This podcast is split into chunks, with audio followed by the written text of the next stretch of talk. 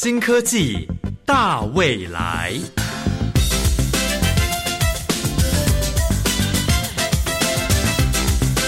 科技的进步让你看得见未来，深入浅出的介绍让你听得懂科技。欢迎收听由谢若楠制作、吴宜佳主持的《新科技大未来》。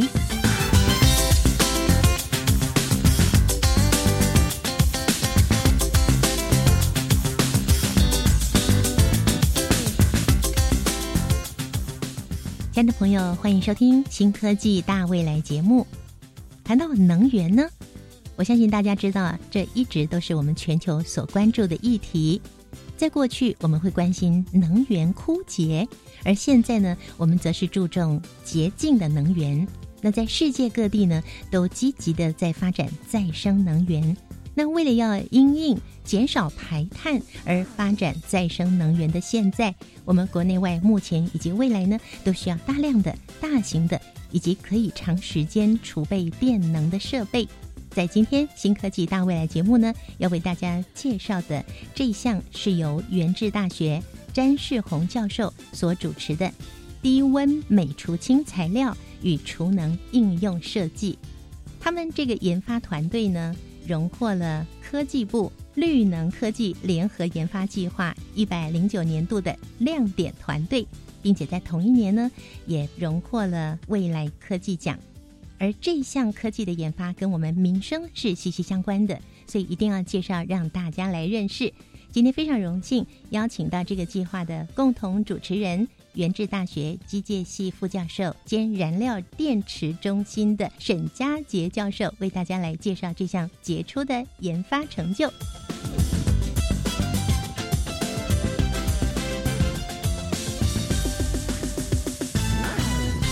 嗨，沈教授您好。主持人好，空中的朋友们大家好，谢谢我们计划的主持人前原治大学的詹世宏教授推荐我来这边受访。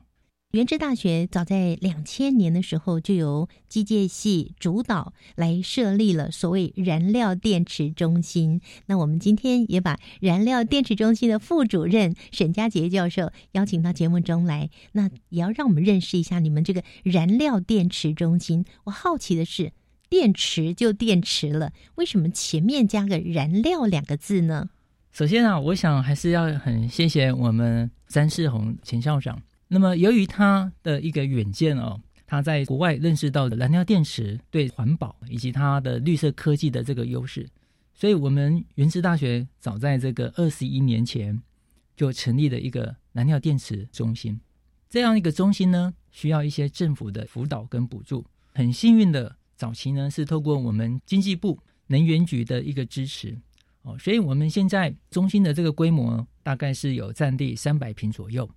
这个燃料电池啊，它的发电它需要结合一些不同的领域。以我们学校来讲，我们的这个参与的老师有机械系跟化材系，那大概有十来位的一个老师。那么这个燃料电池呢，它的这个刚刚主任特别说到，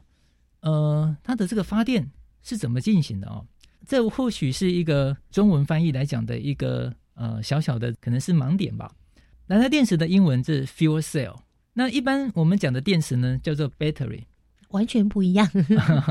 所以其实就这个英文的字义上来看，它其实是指不同的东西。嗯，哦，那么刚刚所讲的那个储能里面有个电化学的方式，其实锂电池就是属于那种 battery 的形式。中文的燃料电池呢，以英文角度来解释的话呢，其实就是供给一些燃料。这个燃料呢，透过一个发电的。电化学的行为呢，它可以把它燃料呢变成是一种电能。那有哪些燃料是可以用来发电呢？哦，第一个呢就是需要它空气当中的这个氧气。第二个呢，除了氧气之外的参与，它还需要这个很主要的这个燃料，叫做这个氢。那这个氢气虽然在自然界哦，它在自然界呢是呃，就是没有很少是以纯元素。呃，纯氢分子的形式哈存在，因为大部分这个氢呢，要么就是形成水，或者是说一些天然气的所谓的甲烷哦。所以这个燃料除了这个氧气的参与，那么只要有含氢的这个燃料，它其实都可以透过这么一种这个电池呢，来来产生发电的。所以它跟我们想象中那个所谓的电池是不一样的。对，它是要供给燃料的。是的，我们今天要介绍给大家的是低温美除氢材料跟储能应用。我们就美除氢这三个字，美是金字旁的镁，储是储备能源的储，储蓄的储，氢是氢气的氢，氢气球的那个氢。你们的这个研发美除氢这三个字，您能不能帮我们稍微做解释一下呢？镁除氢主要就是说，由于这个氢气它不好储存，那如果可以透过一种材料来储存它的话，又低成本，那压力又低，那么单位体积的储存量又又高的话，以镁来讲，应该是一个很不错的一个候选对象。是，所以你们找到了镁来储备氢这样的能量。呃，这个计划是一个低温镁除氢材料与储能应用。除氢的技术的这个关键开发之外，储能方面，它其实也需要中心几位其他老师共同来研究。好比说，再生能源的这个电透过一个水来产生氢气，所以我们团队里面有非常优秀的水电解的这个专家钟国斌教授所储存的这个氢气呢，也需要透过后续的燃料电池来加以发电。我们中心里面有翁方博、林秀丽。江佑军老师来共同来开发一个燃料电池堆，呃，正和现在工业上很重视的这个智慧化，我们机械系也有一位李奇元教授，他所开发的这个微感测器，那这个微感测器的技术，它可以先入到燃料电池里面来了解一些在电池内部局部的一个发电的状况，有许多教授的专业集结在一起，成就了这样的一个研发。是。目前呢，经常看到的储存能源的方法大概是有哪些？以储能来讲啊，我们现在的政府非常的重视这个绿色经济，所以我们的行政院在台南地方，也就是这个台南高铁站，那那个地方叫做沙仑，那么成立一个台南沙仑绿能科学城，所以大家从这个呃这个名词就可以听到哦，它是一个以绿能为主的一种科学城。目前呢，在我们的行政院政府的单位呢，这个能源呢，它分成四大主轴来进行。第一个呢是创能，第二个是储能，第三个是节能，那第四个呢就是系统整合。说我们西岸有很好的绝佳的这个风场，由风而产生的这个电规范之下，它就是属于创能的一种。嗯。那同时，刚刚主持人也提到说，因为这个有间歇性的这个呃现象，所以我们也需要一一套很好的这个节能。那当然，呃，能源是得来不易啊，所以我们也很需要好好的这个做一个节能的这个技术的开发。台湾有很强的科技链，那么也透过这个不同的这个部门跟不同的科技之间，它需要做一个整合。所以第四个项目就是系统整合。是，对。那所以透过这个四大项，那么来推展这个绿能产业的这个发展，这样子。嗯哼。那么刚刚呃主持人有提到过，呃，这个什么是储能呢？大家应该每天都有用过这个手机嘛。实际上，手机里面的这个电池，那它其实就是一种储能的。哦，当我充电一次之后，我就可以用一天。如果你的性能还不错，还可以用到两天。是，手机用久了以后，你大概只能用半天了。手机毕竟它还是一个比较小功率的一个所谓的三 C 产品。嗯，那慢慢大到一个中小型，那可能就是一个电动机车啊，哦，或者是现在很重视的电动巴士，甚至我们今天很重视的这个兴趣的题目叫做再生能源。所以这么大的这种风场，或者是太阳光电这个电厂，那怎么去搭配它的储能？那当然这个就是在科技来讲，就是一个很重要的一个议题。嗯，跟大家分享一下。那么根据这个，我们国内有一个机构是工业研究院，工业研究院呢，他们在这个能源类是一个非常重视的一个单位。就他们的呃这个这个发表的一些分类，储能啊，我们说大概有两类。第一种储能的目的啊，就是用来消除瞬间电力不稳的这种起伏的这个现象好比说有时候有风，或者是风速有变化，这时候它的发的电压会忽高忽低，嗯，忽高忽低，或者是说我们的这个电有频率，那这个频率呢就会不稳，对使用者来讲，那这个电的品质就会受到影响。嗯哼，所以就第一类来讲的话，如何去呃让它稳定化，然后并且是可靠性，这是属于第一类。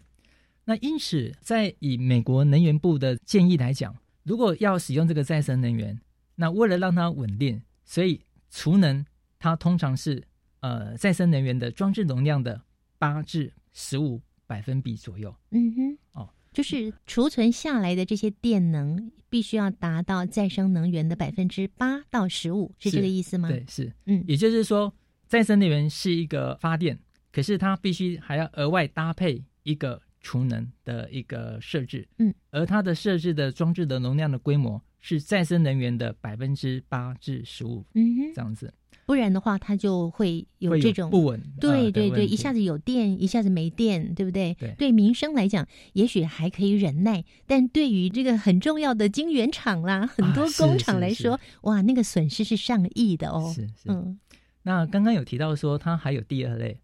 那么第二类呢，是我们说的啊，就是为了让这个能源呢更有效的这个使用，那么通常呃大家可能会听到就是削峰填谷，也就是说呃有时候这个过于的电，那我们可以先把它储存下来，就好像有点是未雨绸缪，我们先把它储存下来，当有时候不足的时候，呃就像就可以拿出来用那，那可以来用，所以这个就就是一种削峰填谷。嗯但是储能呢，在国外呢，甚至有些会呃希望可以达到这个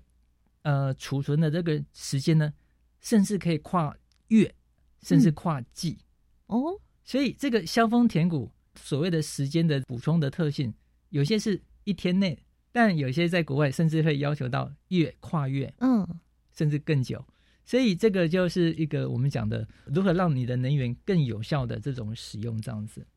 那可以请沈教授帮我们介绍国内几个储能的例子吗？日月潭的风景是非常的漂亮，它除了观光用途之外，它其实也就是我们刚刚所讲的机械储能的方式，我们叫做抽蓄水力这个发电厂。我们的日月潭的这个抽蓄水力，它完工于一九九五年，大家可能很难想象哦，其实这么好的湖光山色的话，它其实叫做上池。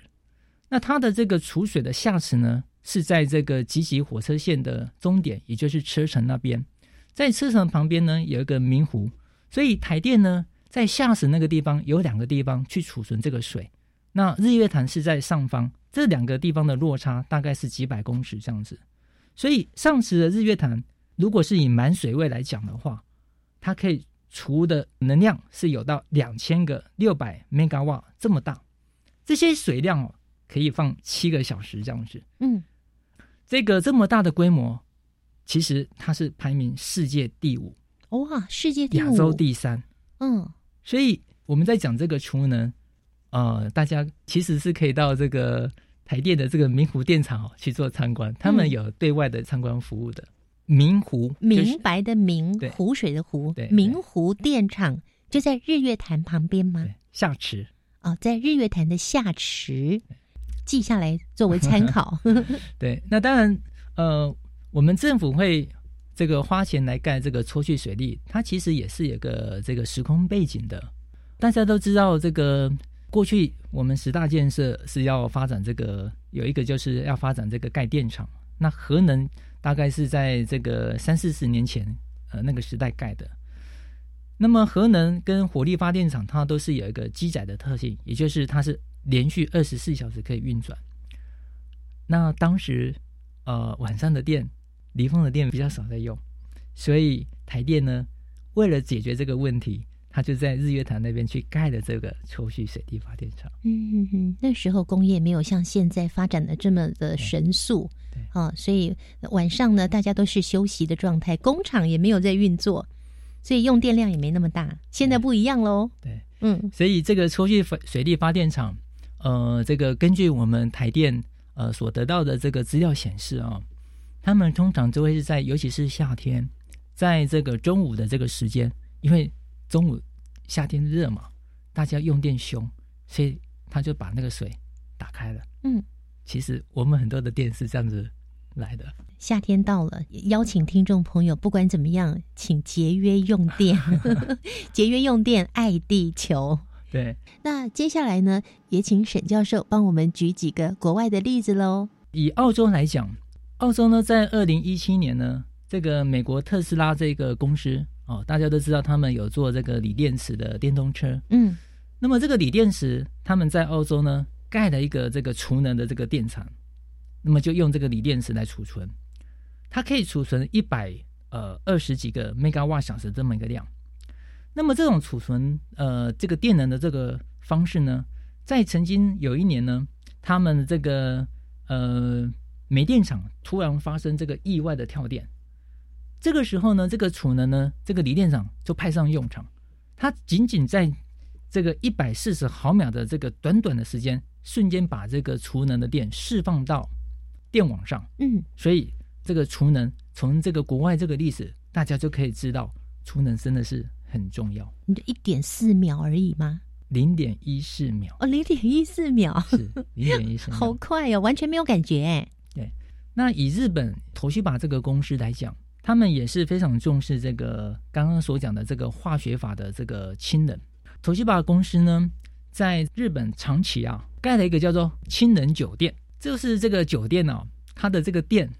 是用这种氢气来产生来发电的。那这个氢能酒店呢，很特别哦，它是把酒店上面有太阳能电板来提供它一些日常所需的电力。如果有些多余的，它把它储存下来。那么所储存的方式，就是透过刚刚所讲的，把这个电用在这个水上面，那么去电解产生这个氢气。所以这个氢能酒店呢，把多余的这个电呢，用氢的形式储存下来，结果把这个多余的氢气呢，从夏天储存到冬天。哇，这么久，这样子的一个氢能酒店呢，它可以达到自主的一种能源的运作。好，那在一段音乐过后呢，我们请沈教授来为大家介绍您的这项低温美除氢材料与储能应用设计是怎么研发出来的呢？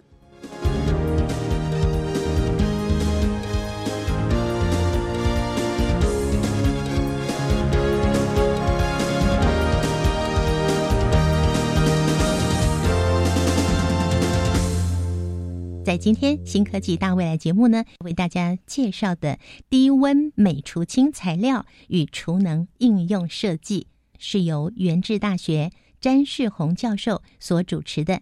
这样的一项计划，源自于哪一年开始呢？这个部分大概进行的一段时间这样子啊、嗯也因为在过去的过程当中哦，遇到一些困难，也因为这个小困境呢，刺激而产生一些呃一些小小的一些创新。然后刚刚跟大家有说到说，这个镁啊，虽然有这个好处，不过其实这个材料在除氢的这个技术，在国际上其实已经有很多年的研发的这个过程。法国有一个 McPhee 公司，他就把镁的除氢粉末做成一个很大的一个货柜储存槽，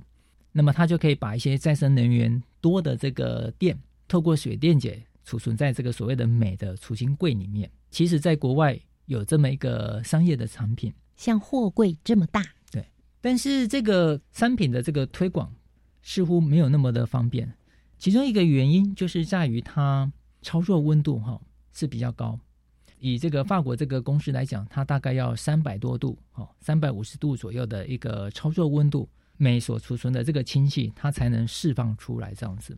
你说要到达三百五十度，储存在酶里面的氢气才可以释放出来被利用。是是嗯是，呃，也就是说这个温度啊，如果可以再比较低一点的话，应该是可以有利于它推广这样子。嗯后呃，后来我们大概归纳出两点哦。第一个就是透过一个叫做化学的触媒的方式，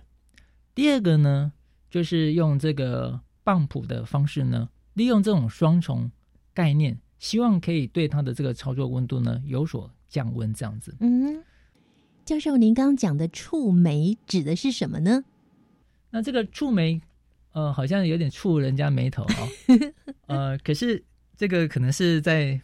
这个过去这个翻译的问题吧。啊，那因为大家也习惯用这种触媒，接触的触，然后做媒 媒婆的媒，是啊，嗯，所以刚刚主任讲到一个媒婆嘛，其实这个也是我们想要用的例子啊。媒婆她的角色其实就是帮助男生女生在不认识的情况之下相遇啊、相遇认识好到结婚，他就有红包可以领了。所以相遇这两个字其实讲的很好。如果没有相遇，就没有后面嘛。嗯所以亲戚跟美的反应来讲，它其实也是类似有这个概念。如果没有一个好的这个接触，那它也无法进行后面的储存。嗯哦所以需要有一个好的这个触媒哦，来帮助它这个反应这样子。哦，那这个是一个我们说的一个叫做化学这个触媒的方式，这样。因为在一个化学反应，化学反应呢，如何让它的反应速率可以变得比较快？嗯在反应的过程当中，它其实是会遇到一些障碍。这很像我们在爬这个山，我们在爬这个山呢，要到终点，其实这个爬山的过程其实要很努力，然后有有体力。但过了这个山顶之后，其实就轻松了。所以在化学反应来讲，其实也是类似这样的。所以如果可以让它的反应的所谓的障碍的高度，可以让它降低的话，那就可以帮助它提高它反应的速率。所以触媒的这个角色在反应其实就是这样子。嗯哼，所以您说触媒 它的最主要的功用是在于让它的温度可以不要这么高。对，因所以为那你们用什么来当触媒呢？啊是科学家用很多种方式哦。我自己在过去一段时间呢，尝试几种金属的一种钛哦，就是这个金字旁的这个金，然后旁边是太阳的太。这个钛呢，它在触媒的这个表现呢，有一个不错的一种性能，这样子，嗯它可以帮助这个镁，呃，不仅在吸氢，那在脱氢的时候呢，它也有帮助，它可以辅助它脱氢这样子。嗯哼，您刚讲吸氢嗯跟脱氢 是什么意思？吸氢是不是跟氢结合在一起？呃然后是脱氢就是脱离氢的意思。哎是是是的，是的，嗯所以第一个就是化学的这种触媒的方式，第二个呢，就是我们刚刚所讲的那个，棒就是棒谱。生活当中很多这种棒谱哦，好比说我们这个要把水打到我们的楼顶上，那这样我们在用水这个大楼的用水会比较方便哦。或者是这个注射针筒也是有这个抽的这种呃概念，所以这种棒谱在生活当中常常看到。这个燃料电池，它跟它的这个运作是这样子啊、刚刚有提到说，它是把这个氢气跟氧气在一个会发电的一个电池上面去进行反应，那么它就会产生发的电。在燃料电池实际上在运作的时候呢，这个出口端一般来讲会有些多余的这个氢气是没有参与发电的，所以为了这个节约，好，所以通常在出口端的这个氢气呢，它是需要加以回收，重新使用。别浪费了。对对，嗯对，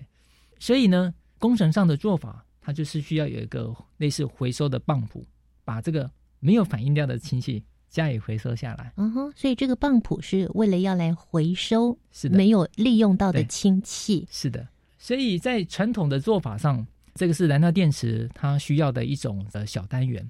那你们的这项研发有什么不一样的地方呢？我们的突破点就是回收的这个泵浦，如果可以结合我们这个除氢的方式的话，这个泵浦它也可以帮忙把氢气从镁抽出来。所以这样子呢，就结合刚刚所讲的这个触媒跟这个泵浦的双重的效果。嗯那也因为这样子呢，呃，目前呢，在实验室呢，稍稍可以让这个镁的脱氢温度呢可以下降，大概这是一个我们的一个这个缘起。哦，这原来是三百五十度，那你们的研发呢是足足降低了一百度，变成两百五十度。那这降温了一百度，象征着什么样的意义？又具备怎么样的功能呢？我们留到下一个阶段再介绍给大家喽。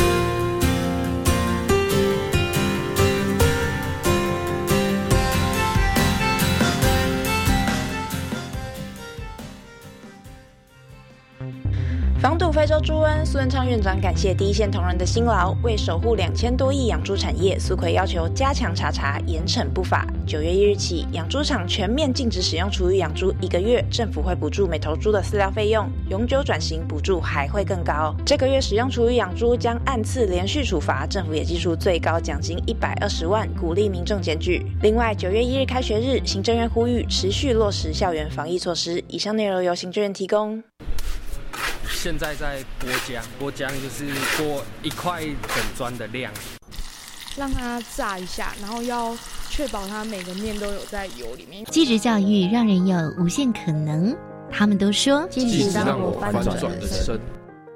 教育电台即日起于官网 Channel Plus 推出“继职翻转人生”策展，邀请您聆听继职金牌选手翻转他们人生的精彩故事。哎，你黑眼圈好深哦，没睡饱啊？嗯，最近工作压力大，睡不着，吃了朋友介绍的保健品，还是失眠。你要不要去看医生啊？可是我只是睡不好，有需要看医生吗？我去买安眠药就好了啦。安眠药是处方药，不能乱买，应该寻求医师专业协助，解决失眠问题。提醒您，发生失眠问题，请找专业医师，切勿自行服药，避免药物滥用。台北市政府卫生局、台北市立联合医院关心您。加外加外，阿玛波拉，扎根格玛西卡斯达斯，迪加古拉布古列列。大家好，我是来自台东的胡代明，这里是教育电台。那罗哇那咿呀那呀哦哎呀，那是你呀鲁玛的呀恩哦，朋友们就爱教育电台。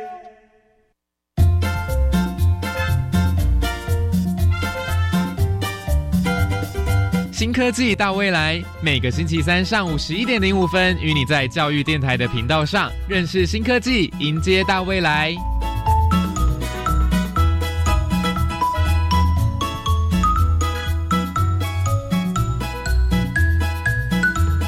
其实我们国家二零二五年，我们的再生能源的发电的目标要达到整体发电的百分之二十。你们团队呢突破了瓶颈，发展出刚刚为我们介绍的这个高效率、低成本，大家听得很清楚哦，是高效率又低成本，并且呢是低温度的储能科技。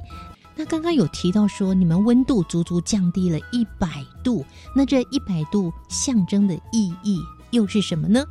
因为工程上哦，三百多度跟两百多度，这个就牵涉到一个所谓的热的管理哦。如果温度比较低，就工程的管理上一定是比较方便哦。所以如果要让一个技术可以比较普及，最好是在它的一些管理方面可以越简单是越。好的，嗯嗯嗯，是，所以你们达到了这个目标了，在实验室有这么一个小小的突破。其实我们国家二零二五年我们的再生能源的发电的目标要达到整体发电的百分之二十，你们团队呢也突破了瓶颈，发展出这个高效率、低成本，大家听得很清楚哦，是高效率又低成本。并且呢，是低温度的储能科技。那也为我们听众朋友介绍一下低温美除氢材料与储能应用有什么样的特色在里面呢？我们现在再生能源在台湾的发电已经慢慢增加到五到六趴左右，预计在四年后，我们所定的目标其实是要增加到百分之二十啊。所以在再生能源这一块，其实是要非常积极努力。那如果我们有依照这个美国能源部刚刚所讲的百分之八至十五的这个所谓的这个储能的概念的话，那么二零二五年所谓的百分之二十，它在整个台湾所占的发电量差不多是二十八个 g 瓦左右。那如果是以八至十五 percent 的这个储能的规模来看，换句话说，台湾将来会有四点二 Giga 瓦的一个储能的这个市场规模。这或许啊，呃，也是一个台湾的经济转型的一个机会哦，因为这个四点二 g 瓦瓦表示说，我们刚刚所讲的这四大类的储能的方式，哎，这就是一个新的很重要的一个市场。嗯哼，那我们这个计划所做的这个研发项目啊，就这个储存氢气来讲的话，这是在这个储能来讲，它就会有一个运用的一个空间。氢气在自然界是很少单独存在。那么氢气呢，它本身有一个这个算是它的特性。我们常常说，有些人很喜欢跟人家在一起，那有些就是比较喜欢孤立这样子啊。那个亲和度高 跟高傲型的两种啊。那么这个亲戚啊，它有一点点就是合群性不太好，孤芳自赏型的，所以它亲戚跟亲戚之间很难在一起。所以如果我们要增加它的储存的密度，那么大家当然想到就是加它的压力，把它挤在一起。要多挤呢？要用七百个大气压去挤它。我们听不懂什么叫 七百个大气压，哎，可以举实际例子吗？呃，通常来讲，一个大气压大概就是说，有有七百个公斤的一个重量压在一个一乘一，所谓一平方公分的这个面积。你刚刚说是七百公斤的一个重量，公斤压在一个类似我们这个指甲。我们指甲大概是一乘一公分左右，嗯，所以您可以想象所谓的七百个扁了扁了，我的手毁了。啊，那当然工程上有一些特殊的材料，它的耐压性是很好。嗯，那我为什么举这个七百的大气压的这个例子呢？日本他们非常重视这个氢能，所以所开发的一个氢燃料的电池车，它上面所搭载的这个储氢罐，它就是用想办法用高压的方式。来达到一个所需要的储存量，所以它这个压缩的哈挤的这个压力挤到七百个大气压，这样子的这种汽车，它可以达到一个非常接近现在商业化，好比说一部车需要五百公里的这个续航度，然后加氢的时间是控制在五分钟附近，所以高压的压缩的方式，那么这是一种氢气储存的方法。嗯，如果大家不想。用挤的，那还有一种方式啊，就是换一个方式降低温度。嗯，哦，就像这个各位都知道，这个下雨嘛，雨水就累积了。可是天气晴朗，它水就会慢慢蒸发，那就变成水蒸气啊。所以如果我们把氢气啊，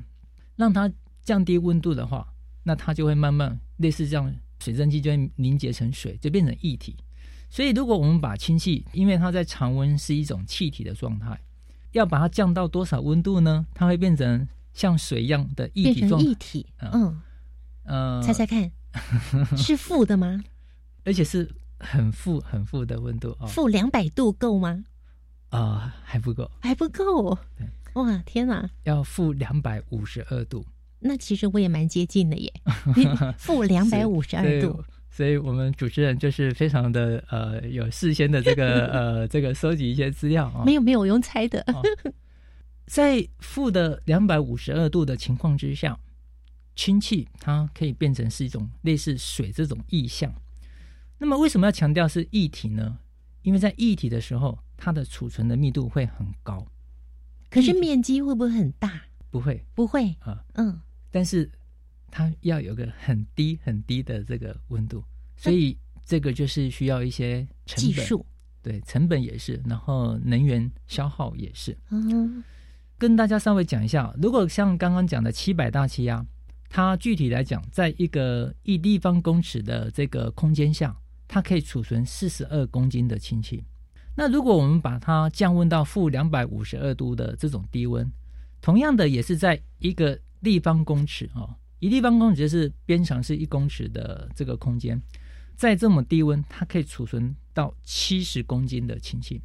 可是七十公斤的氢气可以用在什么地方供电？比方说，我今天吹一台那个一顿的冷气，我可以吹几个小时，这可以换算的出来吗？呃，是的，每公斤的这个氢气，它可以产生多少的好处？哈，大概用一个燃料电池汽车来做一个比喻。一部汽车如果是用燃料电池，它可以行走五百公里的话，以刚刚的这个 Toyota 这个汽车为例，它上面需要大概是五公斤的氢气，它就可以让一部车可以走五百公里。哇，已经从台湾南走到台湾北了。嗯，所以它的氢气的这个能量密度其实是很高的，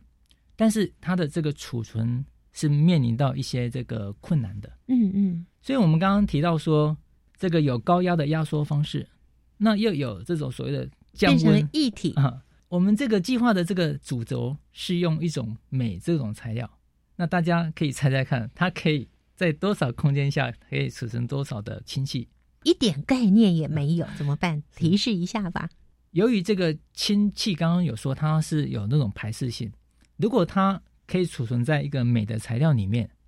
在一个每立方公尺的这个空间，它可以塞一百零六公斤的氢气。换句话说，是刚刚所讲这个七百大气压的这个储存量的二点五倍。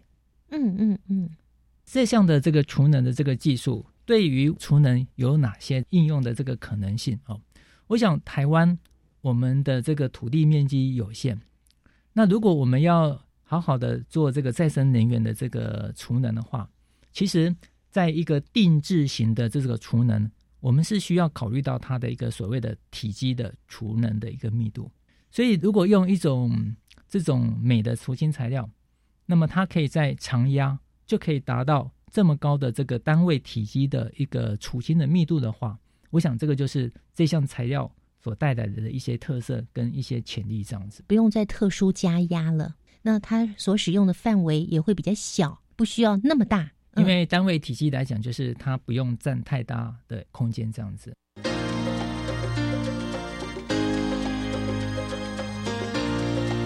科技好生活。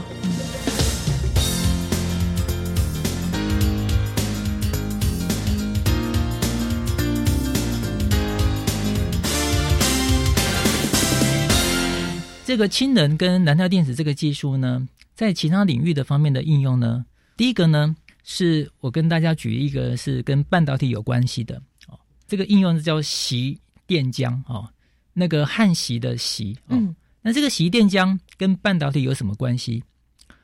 我们都知道，这个半导体是我们国家的护国神山。这个半导体要做得好，那它要把这个线路做得越来越细。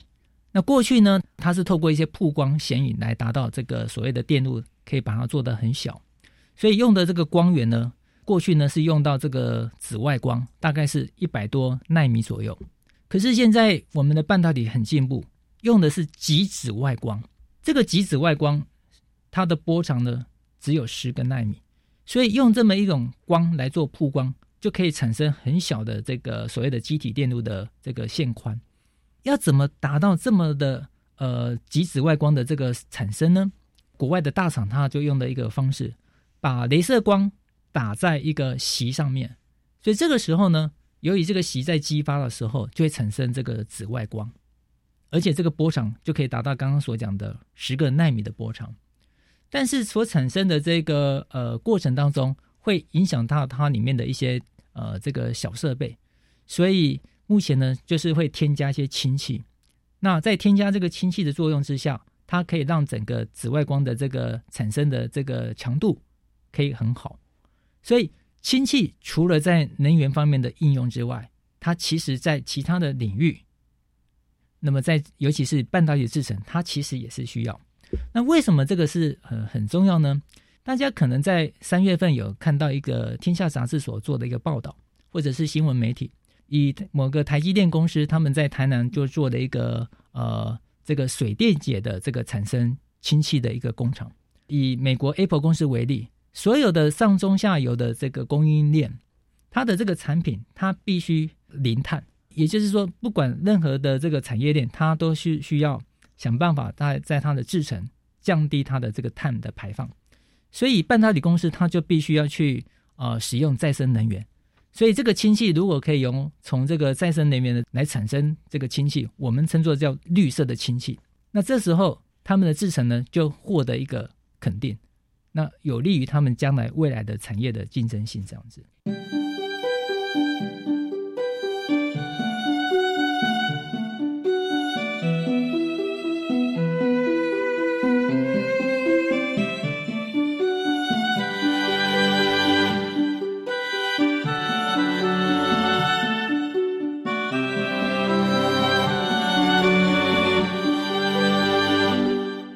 是我们今天呢为听众朋友介绍的，它可以提供稳定可靠的储能系统，把剩余的电储存为氢气的燃料，而且可以长时间的储存，也没有污染。呃，还有很棒的就是它是廉价的，它不会很昂贵，跟稀土比较起来差了好多倍哦。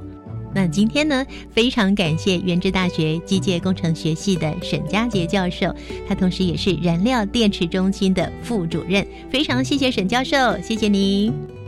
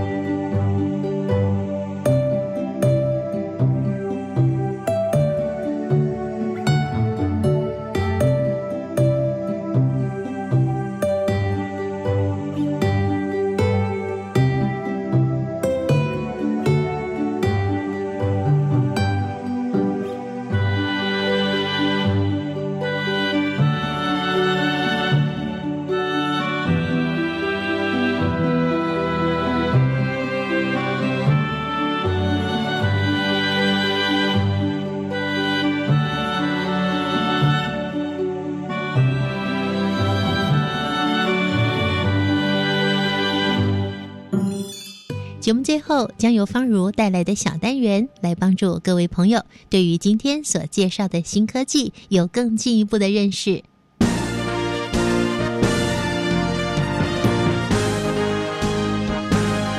观点大突破，欢迎来到观点大突破，我是方如。能源问题一直都是人们关心的焦点。再生能源发电的发展也是许多人关注的议题。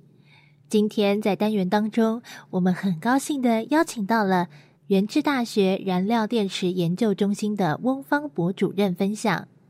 首先，针对台湾目前所使用的再生能源发电，其实都有稳定性的问题。最传统、最成熟就是像我们的水力发电，但它是有受限，让水力发电是有储能的一个。的可能，但我们现在新的再生能源，像风力啊、太阳能啊，它是有风有电它就发，它没风没电那就没没电。所以第一个它不稳定、间歇性，而且可不预测性。这样你知道明天到底有没有风有没有电，那这都是问题。所以说，一般在这样的情况下，就是说，它要把这种风力太阳能，它也要有配搭的这种储能的技术。或储能的方法，让这种能源跟石化燃料一样，变成可以很稳定的发展、很稳定的使用的。那但要克服的问题，就主要还是在价格上啊。嗯，就是说它有可能一些大家普遍的一个知识认知。储能是绿能发电的重要关键，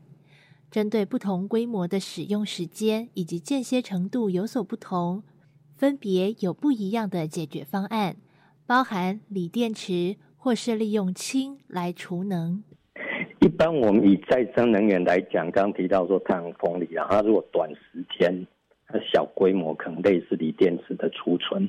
它的经济效益的成本可能比再生能源还贵好几倍，实用性是有限。但现在这种锂电池的应用，它是有一些是在电动车，电动车也是一种环保节能的概念。因为如果过多的再生能源，你把它用电瓶在电动车储存起来。它还是一样可以再变成交通工具再发电出去，长时间啊、长距离啊，它就用电池就不不划算的。嗯，就说可能会会有一些另外一种的收入选一种储能的方法。全世界的地方生活人可能他也风也不好，电的太阳能也不好，那他还是要用能源啊，他就能够从进口进来。那进口的话，最好要进口再生能源的洁净的能源啊。它就刚提到，就类似氢能这种方式，它就可以更长的距离去运送储存这样的概念，这样运用氢气的特性，将它与二氧化碳结合，便能够形成类似石化燃料，用以储能，也有利于未来发展。氢能，因为它也是干净，因为它没有碳呐、但是现在有些就是说，可能把氢能可以跟二氧化碳结合，它也就变成跟石化燃料一样，那它也没有碳的排放的概念的的产出。那这样东西里面可能跟传统石化燃料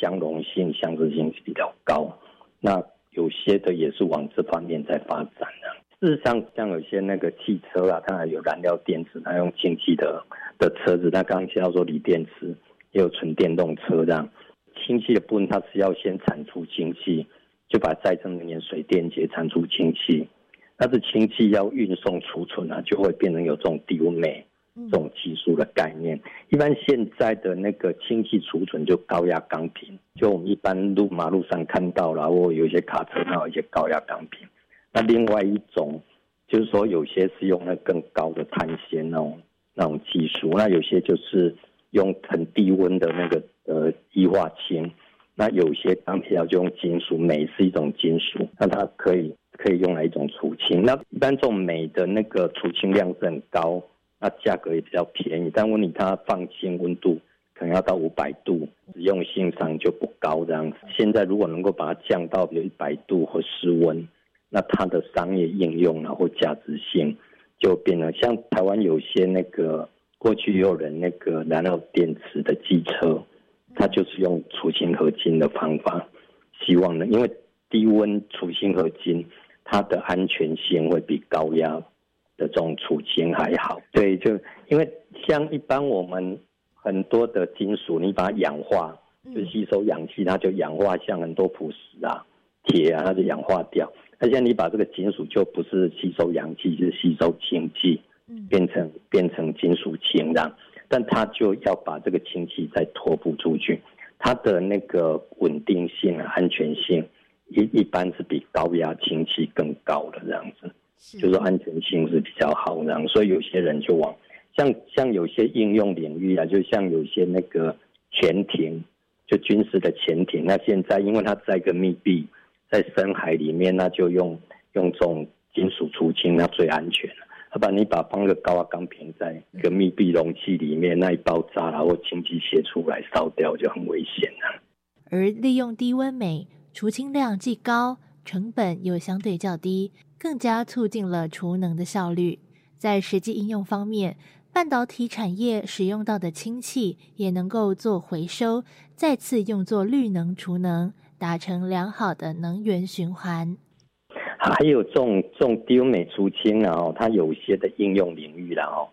它可以当做氢气的纯化。就可能我们有些氢气不纯啊，但是你要把它变成纯化，但可能用一些化学或是一些化工的方法。但你经过这种除氢，把它一吸一附，它就也可能变成很纯的氢气。像有些半导体领域啊，它也是需要很纯的氢气，或者说它有半导体工业完之后，它需要氢气完之后就变成一些。有杂质的氢气，它把这氢气如果回收变成更纯的氢气，也是可以应用这种技术的。现在就是像很多台湾的半导体产业，它也面临到国际上希望你要很低碳的那个生产这些的材料，在未来可能在十年内你就碳排要减到很低，那就会往这种再生能源啊，往这种氢能的方式的。来使用这些能源的方式的未来，是一个很重要台湾产业的未来发展，可能在能源上另外一个瓶颈。这样，技术成熟，则绿能能够被广加运用，人类才有办法减少消耗地球资源，与大自然共存。像那个欧洲套的 G7，就是以开发国家里面呢，他们就听说未来二零三零年希望碳排放是在二零一零年的减半。那二零五零年，他们就是要到碳中和以后，希望能够完全没有二氧化碳的排放的一个未来。这样，那这样的情况下，只能够用更多的再生能源。那更多再生能源就是要配合有这储能的方法。那这储能的方式可能不是只有应用在再生能源储存，可能应用在一些那个汽车，像电动车，它也会用再生能源来。那把它储存变成车辆使用，或我们工业用很多的能源，它还是很多的碳排，它有可能会变成那个有有一些干净取代传统石化燃料能源的一个使用，这样。那但就这种再生能源这种储能的方式啊，刚刚开始也提到说，这种风力、太阳能，它跟传统能源它就没有储存的这样的一种机制方法。那它如果要到量很大，一定要有很好的储能的方法来配合这样子。但如果这储能方法它如果技术成熟，那再生能源的比例就会越来越高，那就未来里面就能够往那种就低碳呐，就是没有石化燃料，因为石化燃料市场是一个不永续的能源。嗯，就是说我们如果要人类要永续发展的话，就一定要解决这个问题，就不能再依赖这种石化，然后不只是二氧化碳啊。气候变迁这个问题，所以就是说，可能未来能源要永续，人类永续发展里面一定要找出新的方法，那就是可能要有依赖这些再生能源啊，依赖这些储能新的储能技术的一个突破这样子。以上就是今天的观点大突破，我是方如，我们下回空中再见。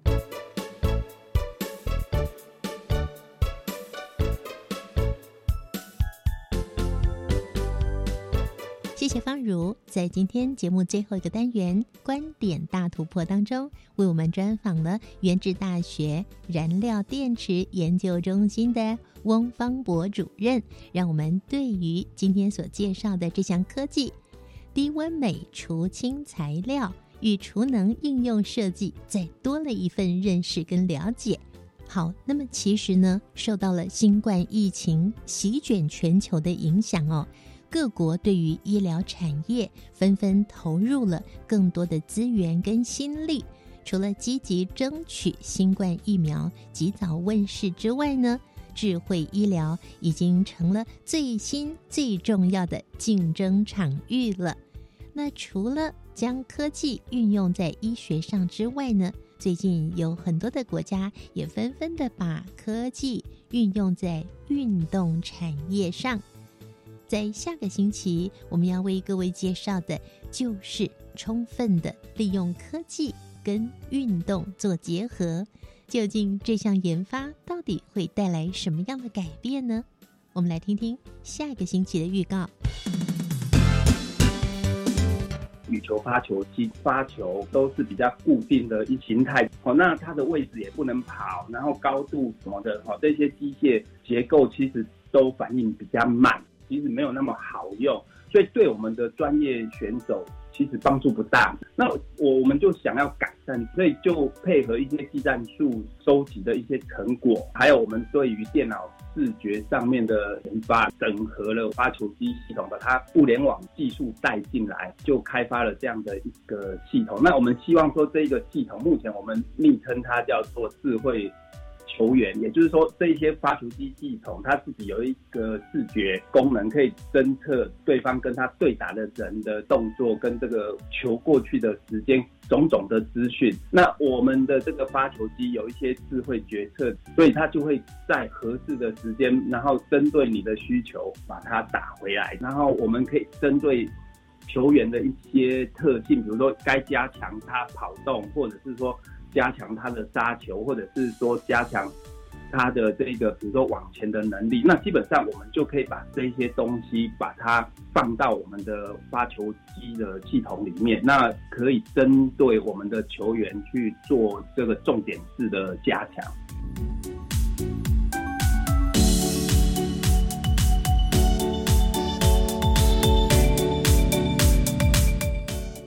这个星期，新科技大未来节目将为各位介绍的是荣获了二零二零年科技部未来科技奖的这项即时羽球训练辅助装置与动作分析系统。我们将邀请国立交通大学资讯工程学系易志伟易教授来为大家介绍这一项研发。我们期待下个星期三上午的十一点零五分。教育广播电台新科技大未来节目，再会了，拜拜。